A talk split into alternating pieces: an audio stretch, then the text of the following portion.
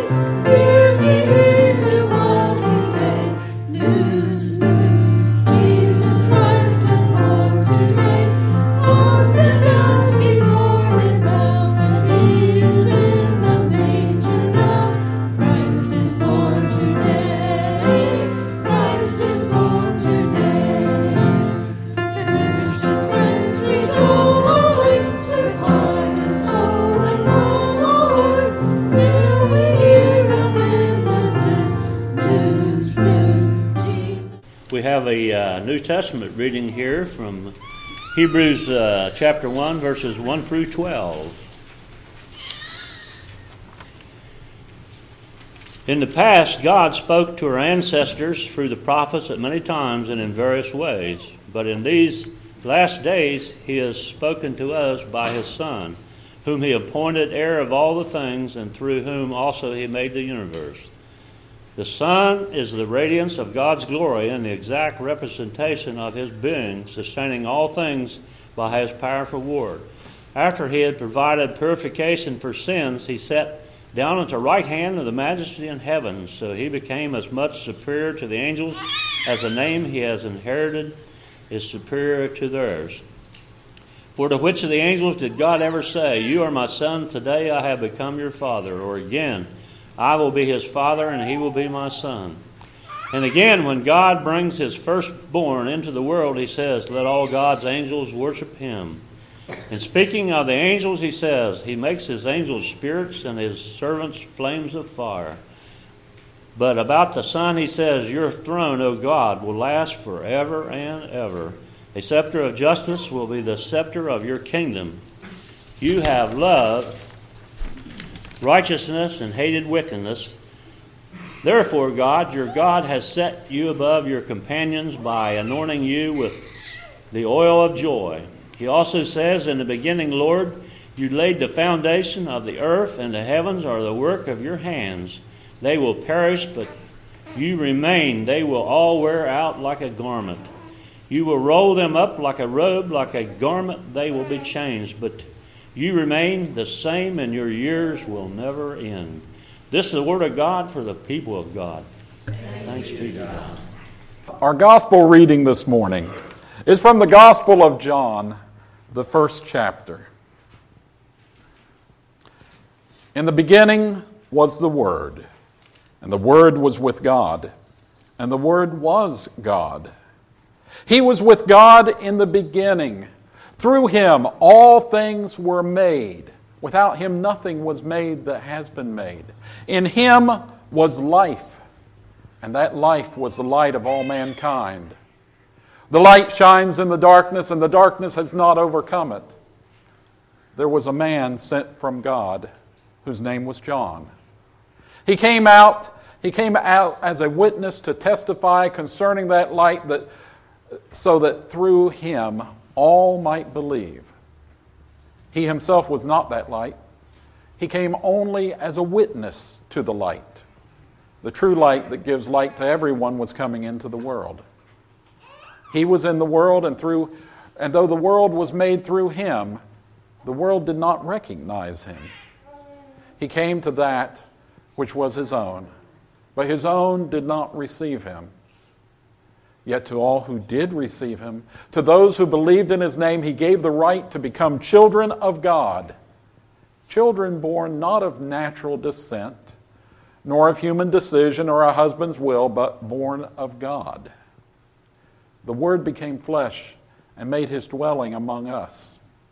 We have seen his glory, the glory of the one and only Son who came from the Father, full of grace and truth.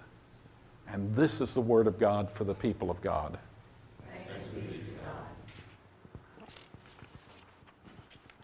What child is this who laid to rest on Mary's lap is sleeping? You know the song. Who is this Jesus that we're celebrating today? You know, for many people, we see the babe in the manger here. Little infant sleeping. He's the, the sweet child that demands nothing. The little Lord Jesus, no crying he makes. Almost everybody loves the baby Jesus because quiet, perfect infants and ones that giggle a little bit and laugh a little bit, they're easy to love. They're cuddly and they're cute. Show us how cuddly and cute there. Just lift her up a second there. Yeah. They're cuddly and cute. And all of our stories, all of our stories about the babe are filled with the, the quiet times, these gentle sounds of cattle lowing, whatever that is, and lambs bleating, we know what that is, and of the gentle snort of a horse in the corner. A small fire may be burning in the background keeping the stable warm. All is calm, all is right in a silent night. And then the babe grows up. And we, as children and teenagers and young adults, we know Jesus as our best friend, the guy who keeps us out of trouble, who loves us no matter how many times we mess up, the guy who's just like the youth group leader, who's so much nicer to us than our mom and dad. Best friend Jesus, he may stick with us for decades. For our best friend Jesus will be there to help us as we have children of our own. When we lose our temper, when we get in trouble at work, when we drift from the path, the path. As the saying goes, you know, a friend might bail you out of jail after a night of going off the rails, but a best friend is there beside you in the cell. And that's the feeling we often have about Jesus, our best friend. He's going to be there right beside us, no matter what. And then there's a, there are those who say that Jesus is a great teacher. And he's like the best teacher in the world, the best philosopher that ever existed. And there are people who try to, to tear back through the, the Bible and rip out all the supernatural and just go and try to find the historical Jesus.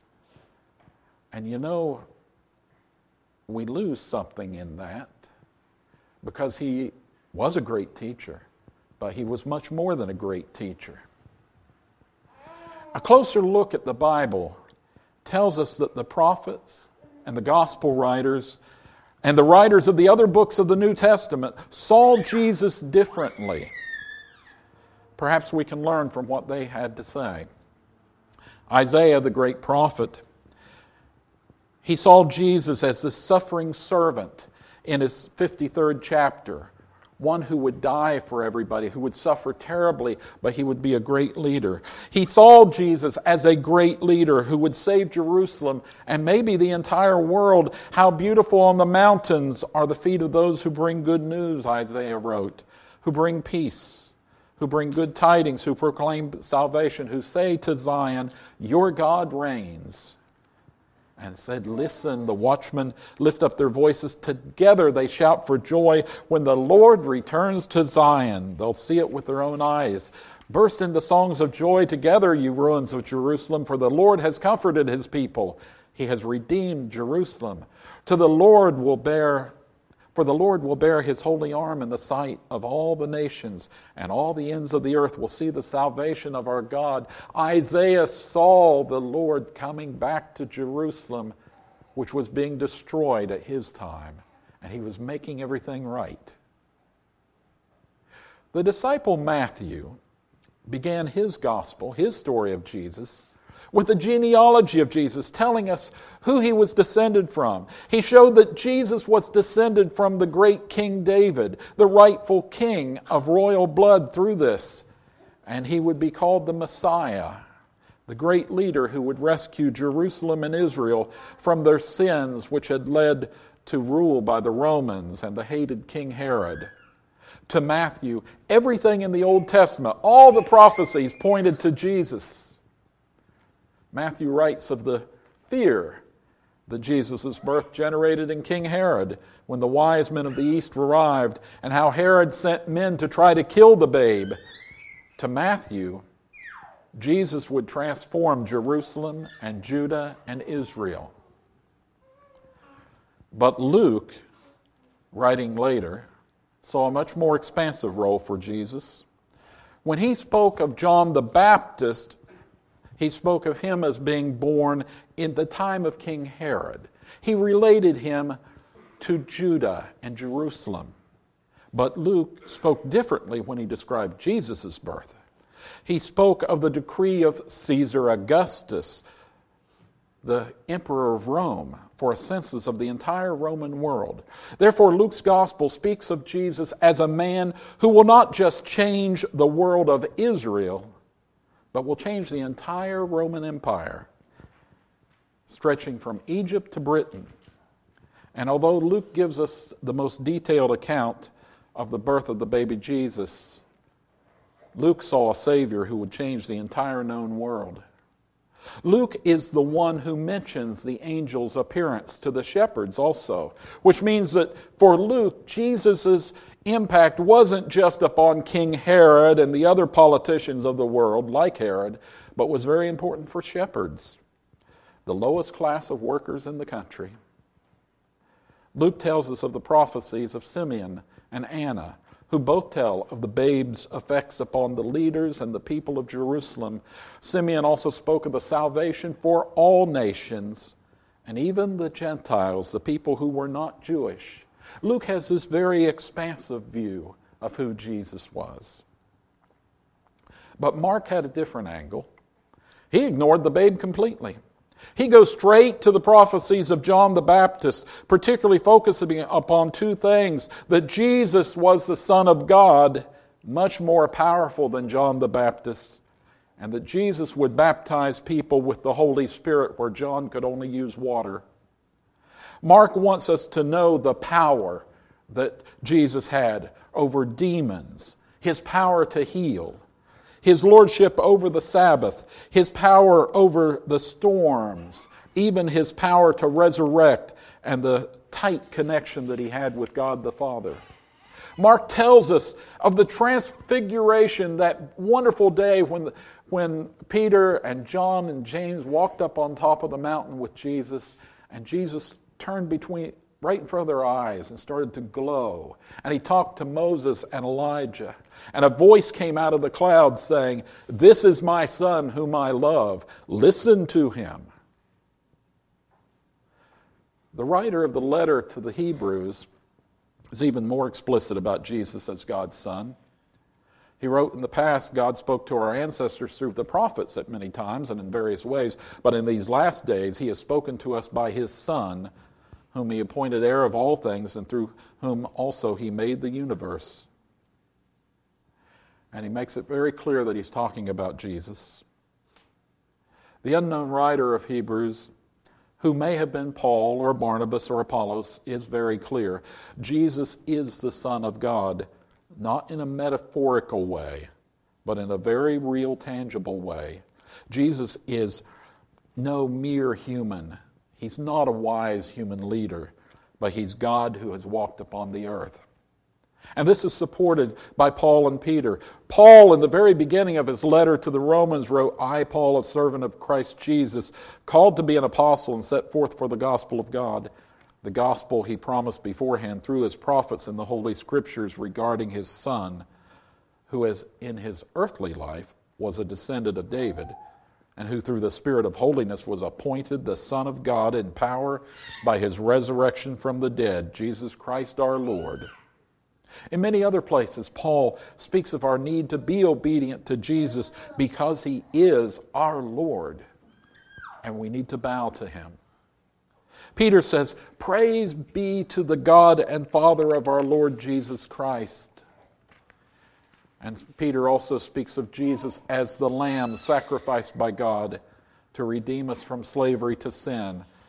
He wrote, For you know it was not with perishable things like silver or gold that you were redeemed from the empty way of life handed down to you from your ancestors, but with the precious blood of Christ, a lamb without blemish or defect.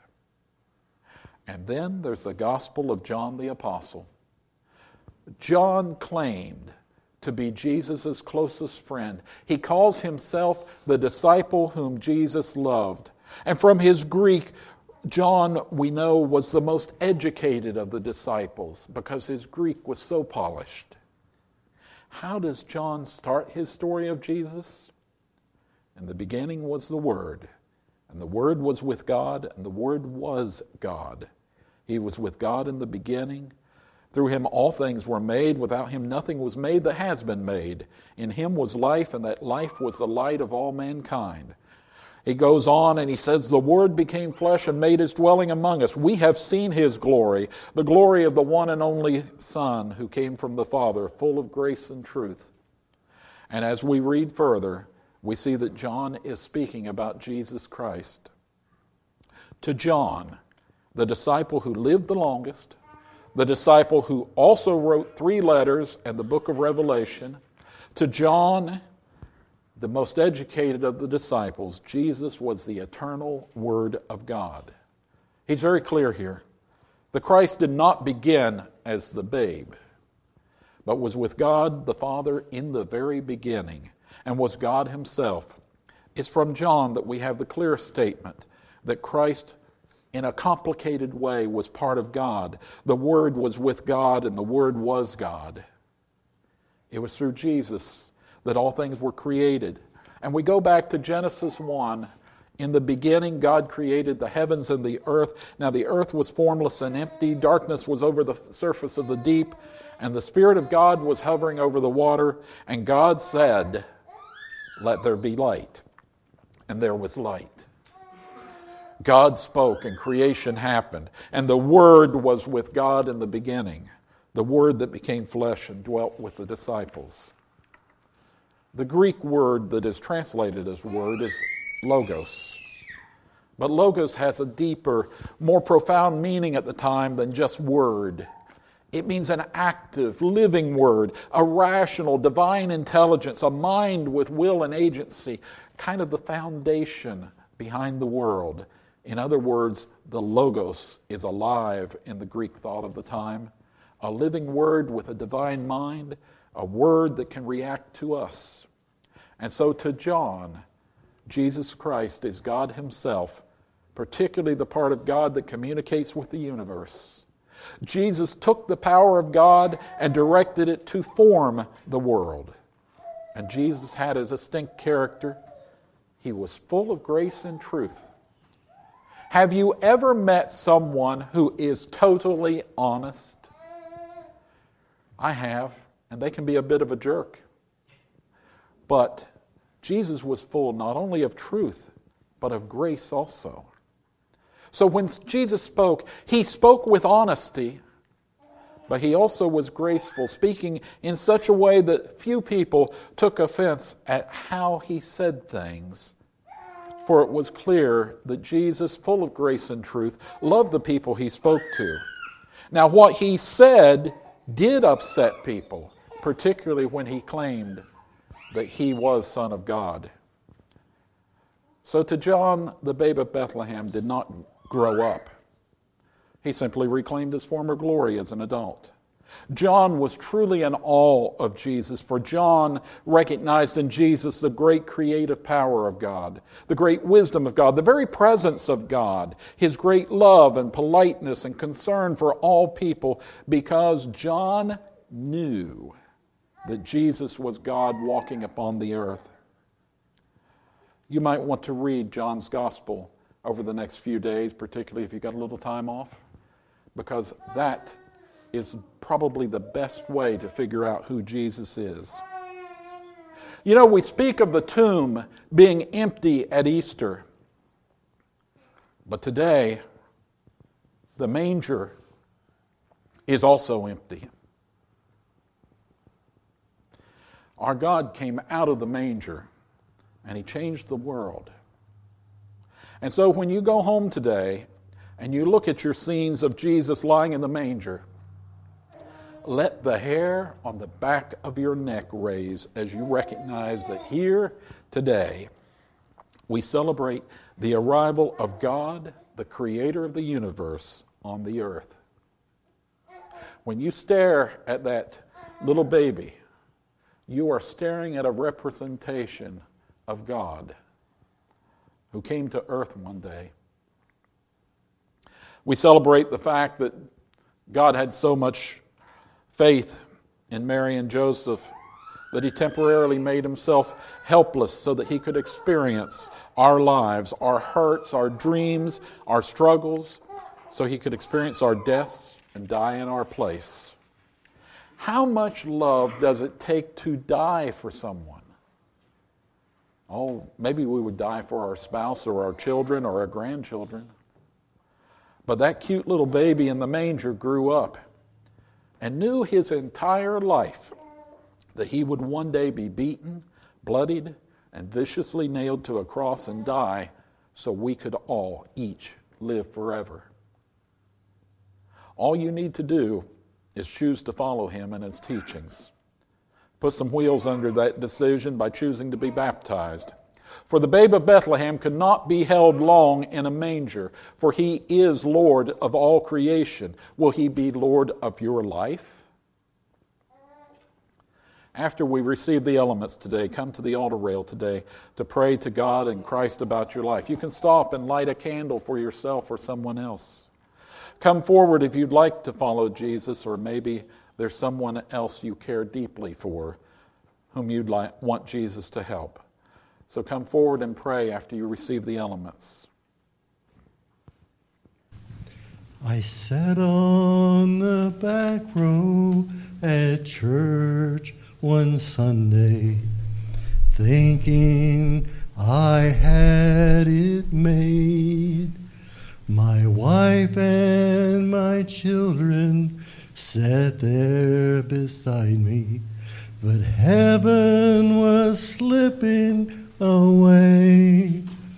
I couldn't see that the things of this world meant nothing in heaven above. I thought I was living a life that was perfect, a life that was filled with love. The preacher was saying, just ask for forgiveness, salvation you will receive. At that moment, I realized that Jesus was missing from the life I'd chosen to lead.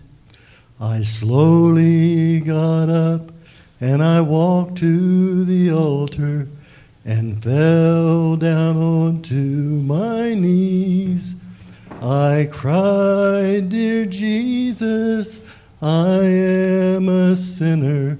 Forgive me and set me free.